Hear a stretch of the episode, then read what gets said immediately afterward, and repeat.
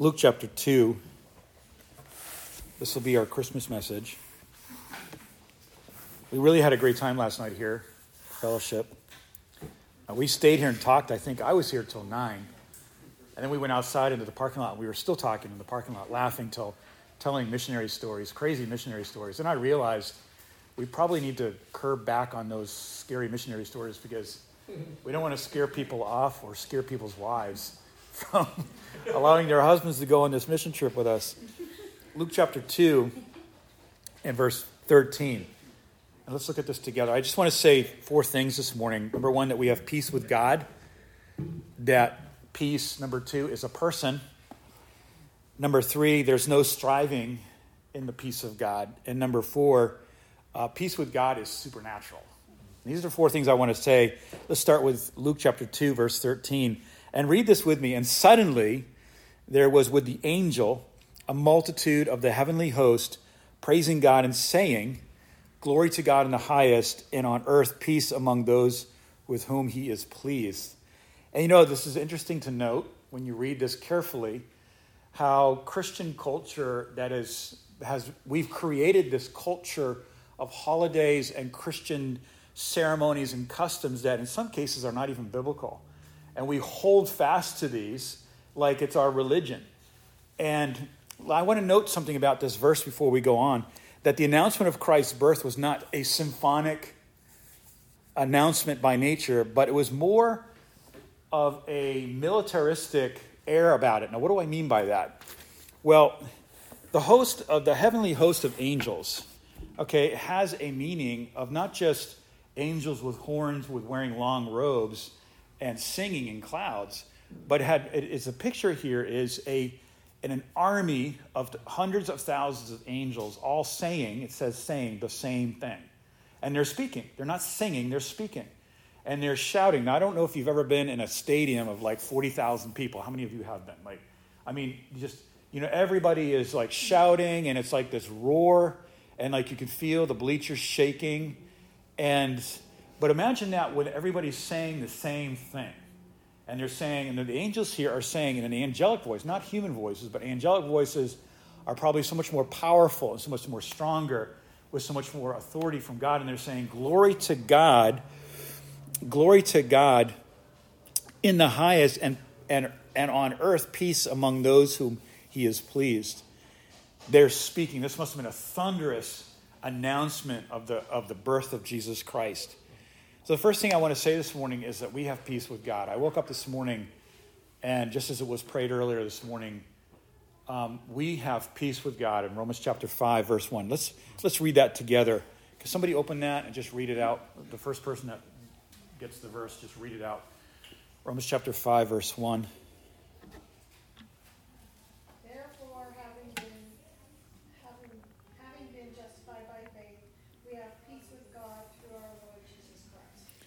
Justified by faith, right?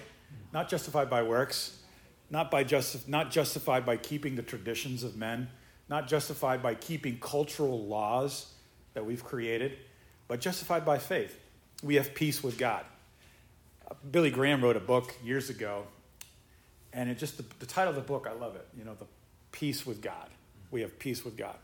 The whole chapter of Romans chapter 5 is about the peace of God that is that is so powerful and it's so is so long lasting. And there's just three beautiful things about peace. Number one, that God is at peace on his throne. I woke up this morning, I was brushing my teeth, and I was just thinking, God's at peace on his throne about my life. He's at peace on the throne about your life.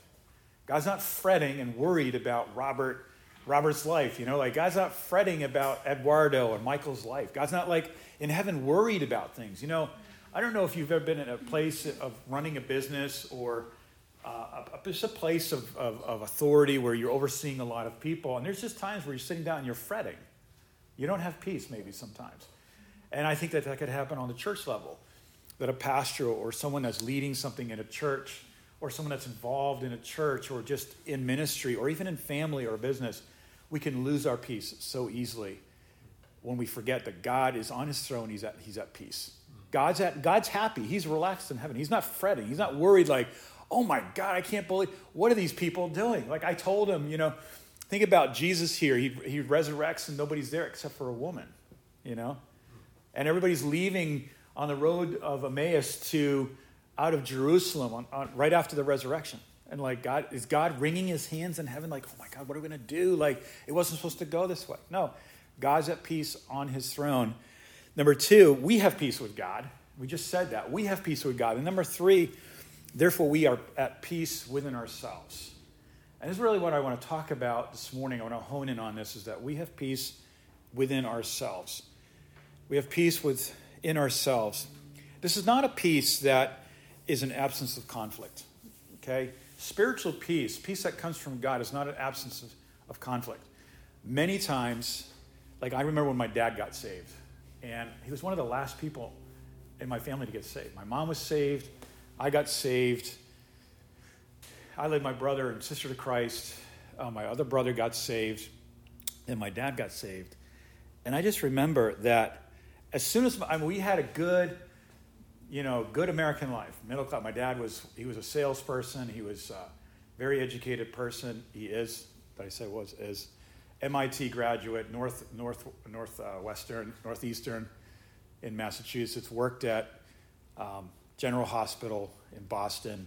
Just a very smart guy. Very smart guy. Very smart. I don't know what happens with all those genetics, but uh, well, I don't know if we got any of those any of the kids. But I just remember like um, as soon as he got saved, everything in our family just went crazy, just went nuts. He lost his job. Um, we lost the house. We lost everything. Our entire life changed as soon as my dad got saved. And my dad was so on fire for God. He was, he was studying the Bible. He was memorizing scripture. He was probably the most, most on fire guy in the Baptist church that we were going to. And um, he was just asking the pastor questions all the time. And I remember sitting in one of those sessions, and the pastor really had no, no answers. My dad was so hungry for God. And everything just went berserk because but because because spiritual warfare for the first time in our family we began to experience spiritual warfare. So peace is not the absence of conflict, nor is it peace is not passive acceptance. Christianity is not like, oh, I passively accept all of this. Like, I'm at peace with everybody, just let it be. No, Jesus said, I did not come to send fleshly peace, but a sword. And so when we look at peace, we have peace with God. We have peace with God. I'm at peace with God today about his plan. I'm at peace with God today about what he's doing in this church. I'm at peace with God with what he's doing in your lives. I'm not at home. Sometimes I think as a pastor, we can just get really worried about people. We can. We just, and if you're a pastor's wife, you know what I'm talking about. Like you get those conversations at home, like, honey, I don't know what's going on. I'm frustrated. What is going on with this person? What's going on with this situation? I'm so angry about this, or I'm so disappointed with this situation. How many of these conversations have you had? Or maybe you've heard these kind of conversations. We have this peace with God because peace is not just a state, okay? It's not a circumstance. And this is the second point peace is a person. Peace is a person. And we got to look at it. When we talk about Christmas peace, it's funny because after that message we preached about Jolly, you know that sign Jolly that I saw? It's no longer there. I don't know what happened. Did one of you guys take it down? Like, I don't know. We just, it's like, the, the wreath is still there, but like you know, the word jolly is no longer there, and it's like, huh? I think Tony went there and took down or something. But it's like peace is a person. Let's look at Ephesians 2, verse 14. Does somebody want to read that? Ephesians 2, verse 14. Chapter 2, verse 14. If you got it, just read it out. Glory to God in the highest, and honor peace among men with whom he is pleased. Ephesians 2.14. That works. Let's review that verse again. Ephesians, yeah, that's good. Okay, let's try Ephesians 2, verse 14. Anybody else? I was wondering, like, what version is she reading from? Ephesians 2, verse 14. For he is our peace, who hath made both one, and hath broken down the middle wall of partition between us. He is our peace. How many of you think that Pastor Adam should just should record reading the Bible and just just be the. He is our peace, who has both broken down. He has, has made us both one and has broken down in his flesh the dividing wall of hostility. How many walls today of hostility exist because we don't we miss the point that he's our peace? How many social walls are we living in? How many ethnic walls do we live in? Because we don't we don't get that he's our peace. And we're trying to, we bring in all of these human propositions and human opinions, and this is what we got to do, and economic things. And, and really, the issue is, is that He is our peace. He's broken down the wall. You know, I, I woke up this morning, and this rarely happens, but I just had, you know, um, I just had this rush of just all of these thoughts.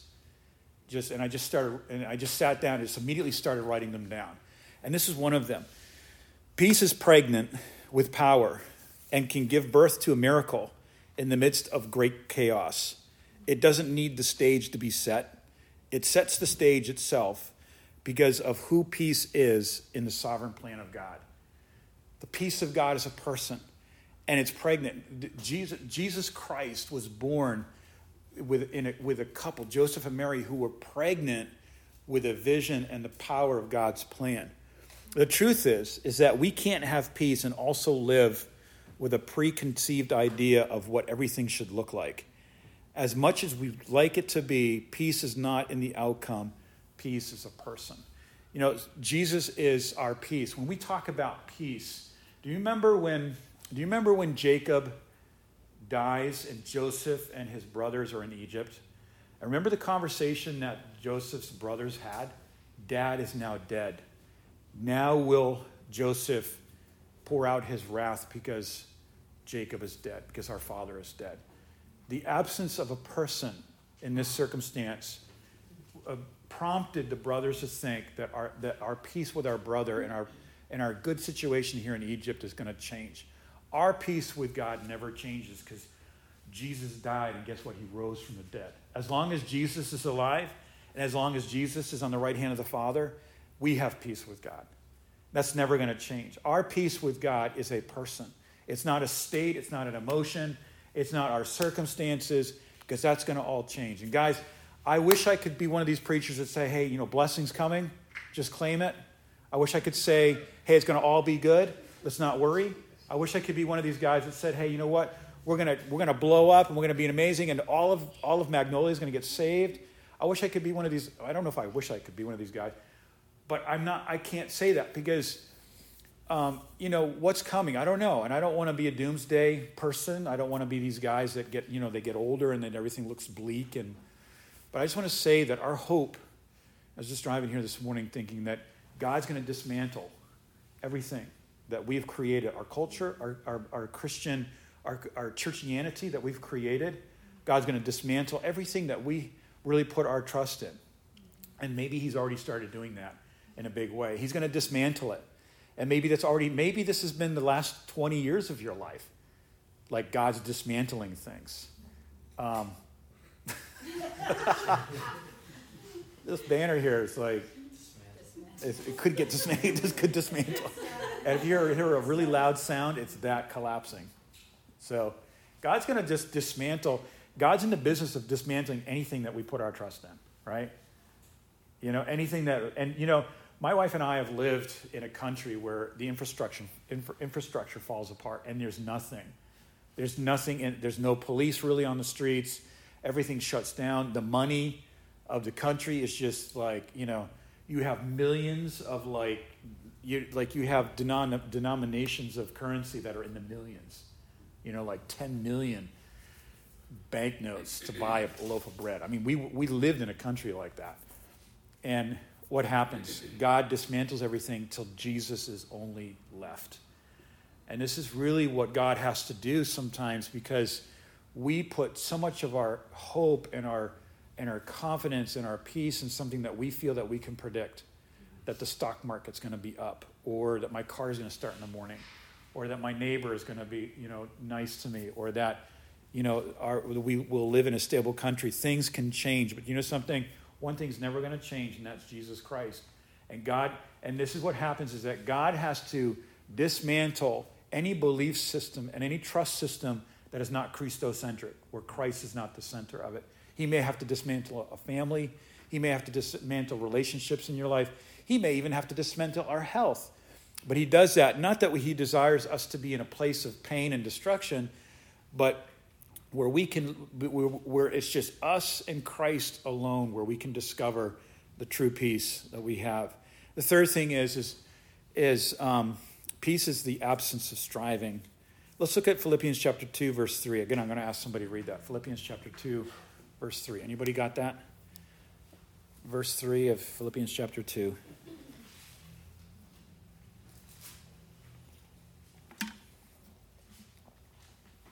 nothing from selfish or empty conceit, but with humility of mind regard one another as more important than themselves.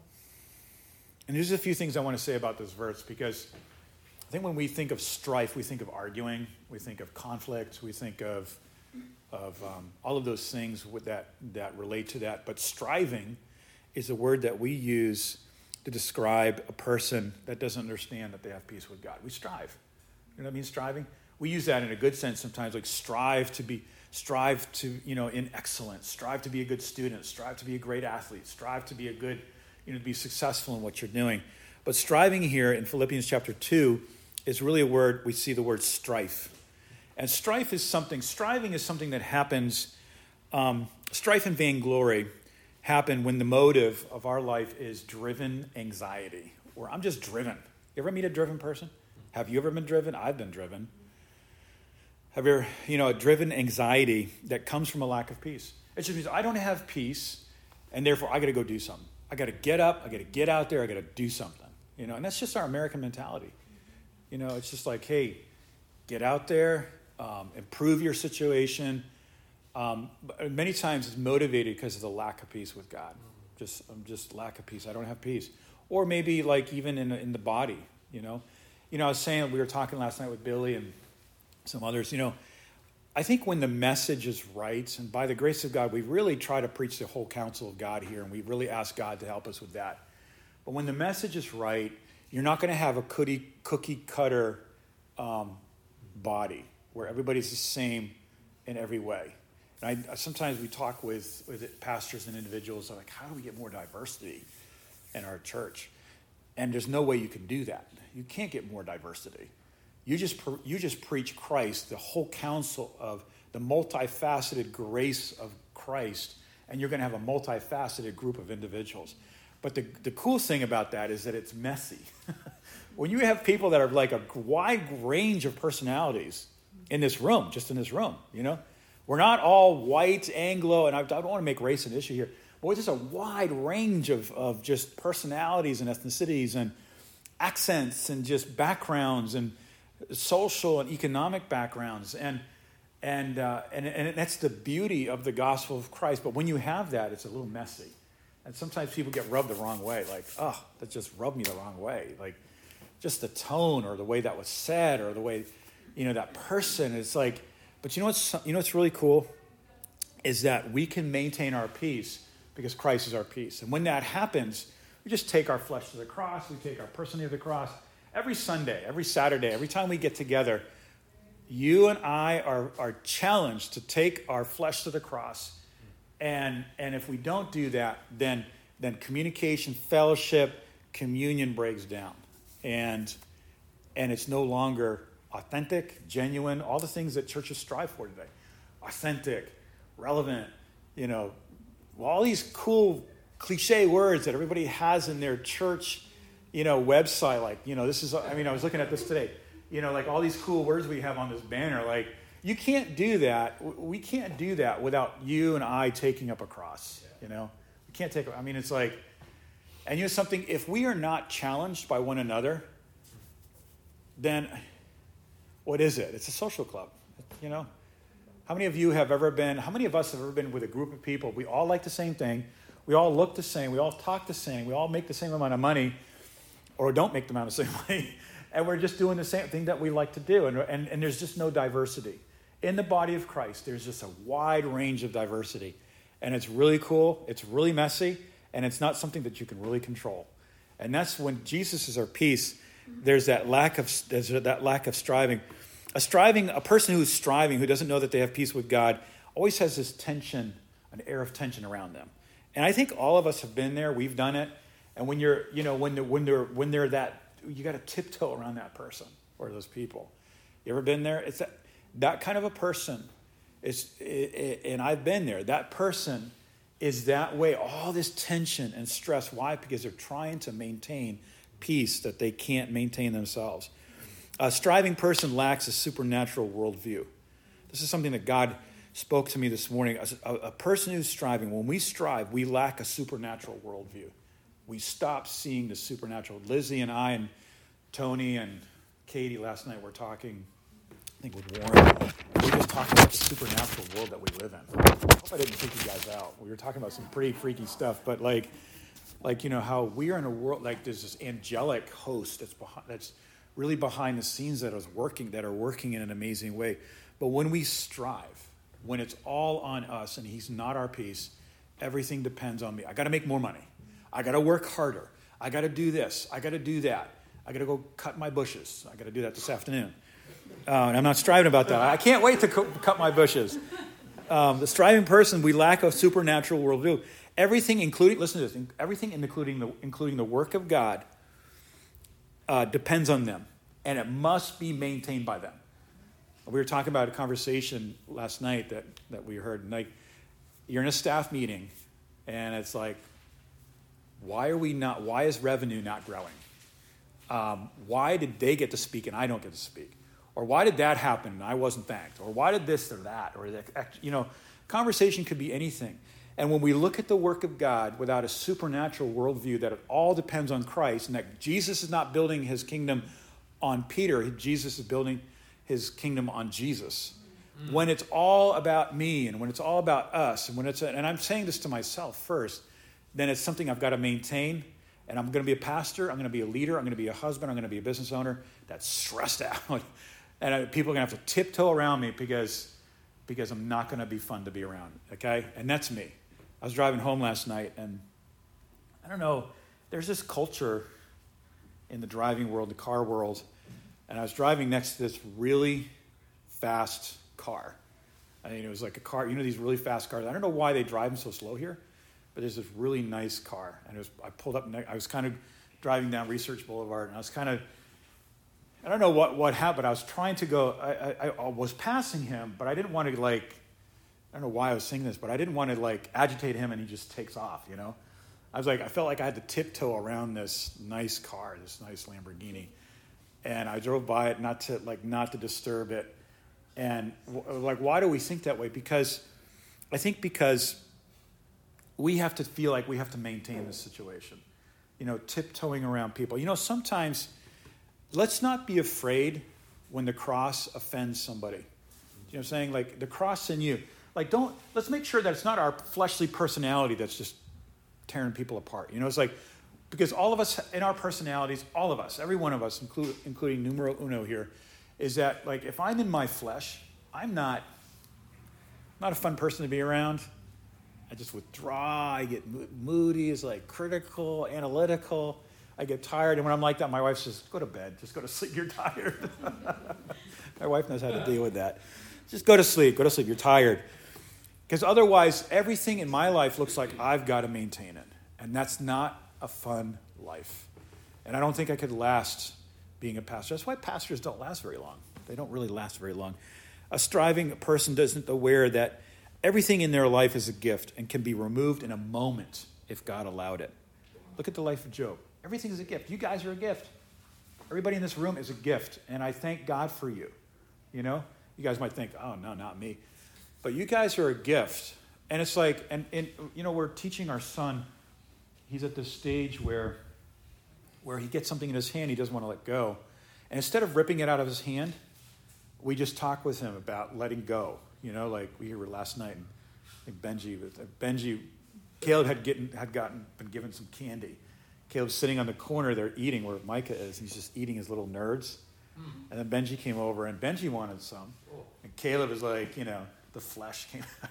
Caleb's flesh came out. I hope Caleb gets to listen to this sermon later. And I was like, okay, let's have a little lesson here about not holding things tightly. I said, I said, you know, Benji's your friend, and I bet he'd love to have one of these nerds. And Caleb's like, oh, okay, you know, and then he lets go, and then he gives. I think what we need to learn how to do is not hold things so tightly because, you know, we enjoy our blessings, we enjoy our friends, we enjoy our, our lifestyle here in America, but, you know, it could be removed. Hmm. And I, it's something that we have to understand that it's really a gift of grace. Because a striving person in Jeremiah 17, verse 6, never sees the good when it comes. Hmm. They just don't see it when it comes. Look at this amazing. It's like something's going on, and it's like the blessing of the Lord, you know. And we were talking about Cyril yesterday, you know, and everything in her life is just a gift of grace, you know. And you look at her life and think, wow, you know, I don't know if I want to be there in that, you know, in that stage of life. But everything is a gift of grace in her life. The favor of the Lord is just being shown. And so a striving person doesn't see the good when it comes because he's trusting in his own strength. Okay? And the fourth thing and last thing is, is that the peace of God is supernatural. The peace, the peace of God is supernatural. Does somebody want to read Philippians chapter 4, verse 7? And we can read Luke 2 again if we want. Luke 2, 14. But Philippians 4, verse 7.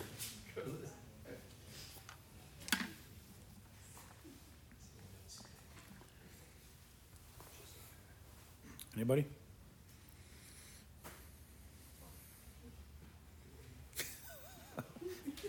the peace of God, which passeth all understanding, shall keep your hearts and minds through Christ Jesus.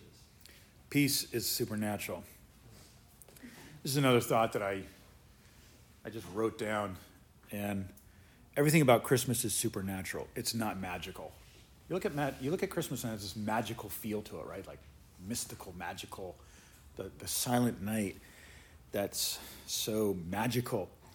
The magical is an escape from the re- reality we live in. The supernatural is a virgin giving birth to the king of the universe in a barn. It is not an escape from reality, but a simple and sobering intersection of reality with the blatant truth that he is real, he is alive, he has a plan, and he's executing that plan. And we must trust him and not the process. You ever hear someone say, just trust the process? Well, sometimes the process goes bad. and we find ourselves like dumped off the side of the road, like, I trusted the process. Or, you know? And it's like the process is broken. We live in a broken world. We need to trust the person. And if the process goes wrong, it's okay. There's no, we don't, we trust the person of Christ. And listen to this. You know, what is given by grace cannot be maintained by the flesh. Like what God gives you, your marriage or your friendships or whatever God gives you in your life can't be maintained by your flesh because it's a gift of grace. It's something that, you know, like here's what happens. Here's Jesus on the Mount of Transfiguration. And there's this amazing event. Jesus is praying and his clothes start to glow, right? And he's just shining. And it's like the disciples begin to see who Jesus really is from a, from a supernatural perspective, not just physical. And what does Peter do? He just pipes right up. He's let's build it. Let's build a program. Let's just like let's just get something going here. Let's get a let's get a project going. Let's build something over here and let's build this and this can be for Jesus and this one can be this tabernacle can be for Moses and Elijah. And what does God say? He just says, "Shut up." He says, "Just be quiet. This is my son in whom hear ye him." The grace miracle in your lives is something that we can't maintain. And as soon as we try to maintain, it's water through our fingers, right? Wow. You know, we look at our relationships, we look at our church, we look at our relationships back home, we look at our relationships here, we, we look at the beautiful blessings in our life. And, you know, the moment we try to possess it, we lose it. Isn't that weird? Mm-hmm. Just enjoy it. It's like, it's like there's so many illustrations of that. What God has given by grace can't be maintained by the flesh. And number two, what God has given to us by the grace of God is not something that we can understand in the flesh. Can't even understand it. Don't try to analyze your life, okay? Don't try to analyze your family. Don't try to analyze what God's doing. You know, how did we get here? I mean, I don't know. You know, like, how do we get in this cafe? I don't know how that happened. How do we get in this? How do we get to Magnolia? I don't know how we got here. You know, we were just talking to, you know, somebody was asking, like, what's your, what's your, what's your strategy as a church plant? You, I don't know really. like, we're just going to preach Christ and wherever that takes us, you know, it's going to be awesome. As if we want to have peace that passes understandings, we have to give up our right to understand everything and walk by faith. If we want to have peace in our life, we have to just give up our right that I've got to understand what's going on. It's okay to say, you know what, I don't know what's going on. And I don't know why this happened in my life. And I don't know why everything's broken right now. And I don't know why this situation is. It's like sometimes, you know, your, your timeline and your story may be embarrassing you think may be embarrassing for people. It's not. Don't think that way because nobody thinks that way. And don't compare, just because you're single doesn't mean that you're any less spiritual than anybody else. I know we're living in the South, and I think in the South we have this kind of mentality that, hey, look, if you're not married with kids and like just busting at the seams domestically, then you're not a spiritual person. And until you get there, we'll pray for you. But brother and sister will be praying for you. But you know, I think Paul was single. And I, Paul was, and I'm happily married. I love my wife. I, I don't want to ch- ever change. I don't want to be, cha- I don't want to praise the Lord. My wife's back there. Hallelujah. But I think as a single person, you know, you have an, uh, you have an advantage that, that, you know, that maybe people don't have. And so you're single. And, and, and I just remember, and I want to, I, I want to be careful I say this because I don't want to give you the wrong I enjoy the presence of God. I love communion. I, I feel like my relationship with God is richer than it's ever been. But I think as a single person, you have this op, you are in this enforced place where it's just you and Christ. And I just said to some some of you guys last night, I said, I don't even like the word single. I just don't like that word. Because you're not single. You're you're with Christ. You're with God. God is with you. You know, you're not anything less than than than someone who's married. Okay? There's nothing. There's nothing less. And so I think we need to give up. We need to give up our, our right to that we think that we have to understand everything and just walk by faith in your life as a single person. Okay? Because when we when we trust the Prince of of Peace, we have we have the opportunity to live in something that we don't have to try to understand. I want to close with this. Matthew sorry, Romans 15, verse 13. I'll read it here. Romans 15, verse 13. And I think that this this verse here has all the Christmas words in it. Listen to this. May the God of hope fill you with all joy and peace in what? In believing. You know, that all comes by just trusting God. Like we have joy, we have peace, we have we have hope because we're just trusting God. It's not because it's not because of any political. Um, and by the way, you know, our, I think that in so many ways our political process is just so out of control. I don't want to get into that today, but it's like anything that's in the world is like can look good and then it suddenly can look it can look really bad. So our hope and our peace is really in Christ, so that in peace, peace in believing, so that the power of the Holy Spirit may abound, that you may abound in hope. We have hope today because we have the person of peace in our life, and that's Jesus Christ. And anytime we take our eyes off of Christ, we're going to be sinking in the stormy seas of, of the world that we live in. Keep your eyes on Christ. Be a follower of Christ. Walk with Christ. And, amen. And so, this is uh, Abigail and. Okay, good to meet you guys. So, amen. Any any comments or questions before we close here?